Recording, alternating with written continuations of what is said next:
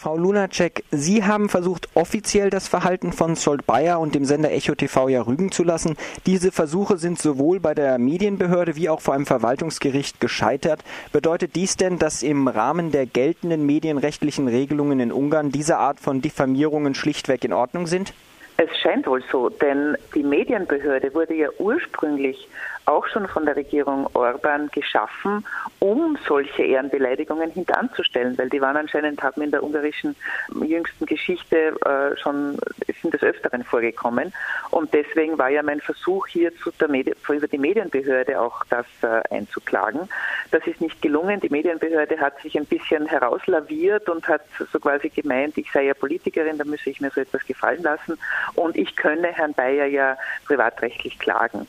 Äh, auch das Oberlandesgericht in Budapest hat dann diese Beschwerde abgelehnt und äh, ich sehe schon, dass hier wohl doch etwas mit zweierlei Maß gemessen wird, denn bei der Medienbehörde gab es im letzten Jahr dann zum Beispiel eine Verurteilung eines Radios, das in einer, in einer Morgensendung äh, sich irgendwie über Tiere lustig gemacht hat und das wurde dann verurteilt, weil das Kinder irgendwie schädigen könnte, wenn man das macht. Das also heißt, hier habe ich schon den Eindruck, hier wird mit zweierlei Maß gemessen. Das heißt, Sie gehen davon aus, dass die Ablehnung auch wesentlich damit zu tun hatte, dass es sich bei Echo TV und Scholt Bayer um äußerst regierungsnahen Sender beziehungsweise ja faktisch auch ein Fidesz-Mitglied handelt.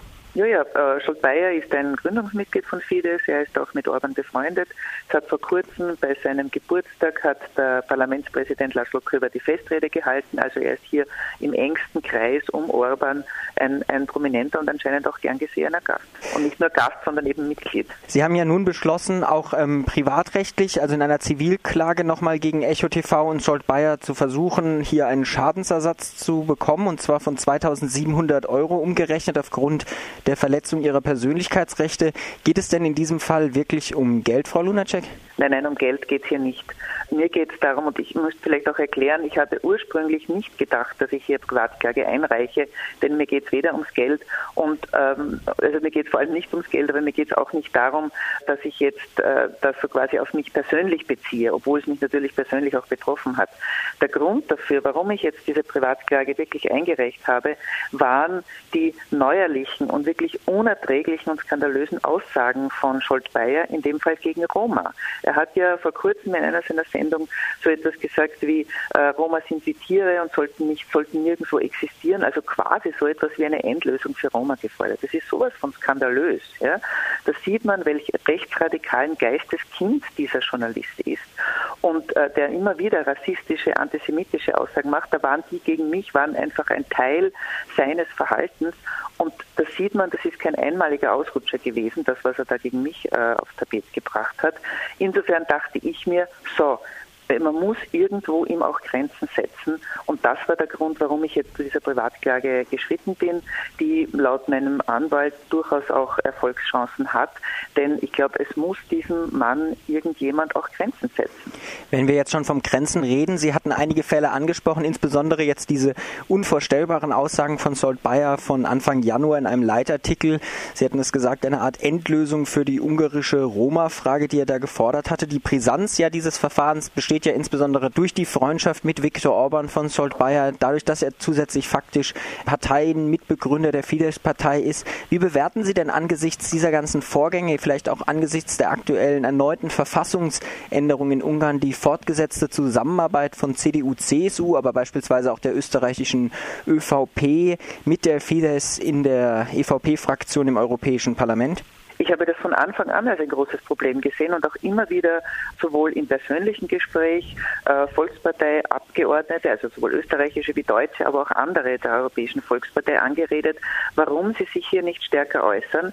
Äh, es kam dann von einigen immer wieder, ja, ich habe hier ein Interview gegeben. Vor kurzem hat mir Herr Brock auch gesagt, er hat in einer deutschen Zeitschrift auch sich gegen diese vierte Verfassungsnovelle ausgesprochen. Das Problem ist, dass es äh, auch im Europaparlament so ist, wenn wir hier zum Beispiel Beispiel, es läuft ja im Innenausschuss, im Liebeausschuss ein Artikel 7.1-Verfahren gegen Ungarn, wo wir versuchen, alles aufzuzeigen, was hier in den letzten Jahren geschehen ist. Da gibt es einfach von der Europäischen Volkspartei massiven Widerstand. Und ich habe auch noch viel zu wenig Kritik gehört an den Aussagen von Scholz-Bayer, auch von, von ungarischen Europaabgeordneten selbst. Aber die sind natürlich, die sind engste Freunde mit ihm. Das ist mein großes Problem hier, dass wir innerhalb auch der, des Europaparlaments, aber auch, wie Sie sagen, CDU, CSU, aber auch Europä österreichische Volkspartei, dass die viel zu wenig klar hier auftreten und dass sie zum Beispiel die Forderung, dass Scholz-Bayer aus Fidesz ausgeschlossen werden sollte, das wäre ja eine Möglichkeit, um hier einmal klar einen klaren Schnitt zu machen, dass das nicht geschieht. Und das halte ich für verwerflich. Also man tut sozusagen immer wieder, wenn man, wenn äh, befreundete Parteien aus der Parteienfamilie, wenn es hier solche wirklich skandalösen Aussagen gibt oder auch skandalöse Vorgehen, wie jetzt diese neue Verfassungsnovelle, wo zum Beispiel Obdachlose kriminalisiert werden, wo der Verfassungsgerichtshof die Kompetenzen völlig beschnitten werden, das sind einfach Dinge, die in einem äh, EU-Mitgliedstaat nicht passieren dürfen. Und da erwarte ich mir von den politischen, von den politischen Familien, auch wenn es die eigene ist, da hier wirklich klarere Worte. Das heißt, Sie tragen an auch eine gewisse Mitschuld für die Entwicklung oder legitimieren diese zumindest? Ja, ja in gewisser Form sicher.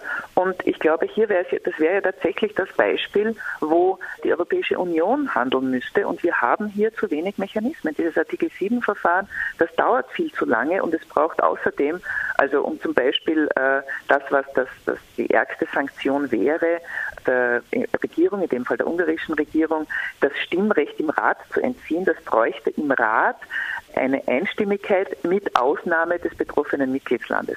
Also mit solchen Maßnahmen wird man nie dahin kommen, auch innerhalb der EU wirklich glaubwürdig zu bleiben, wenn es um diese Grundwerte geht, die wir ja zum Beispiel in den Erweiterungsverfahren mit den Ländern des Westbalkans zum Beispiel tagtäglich einfordern.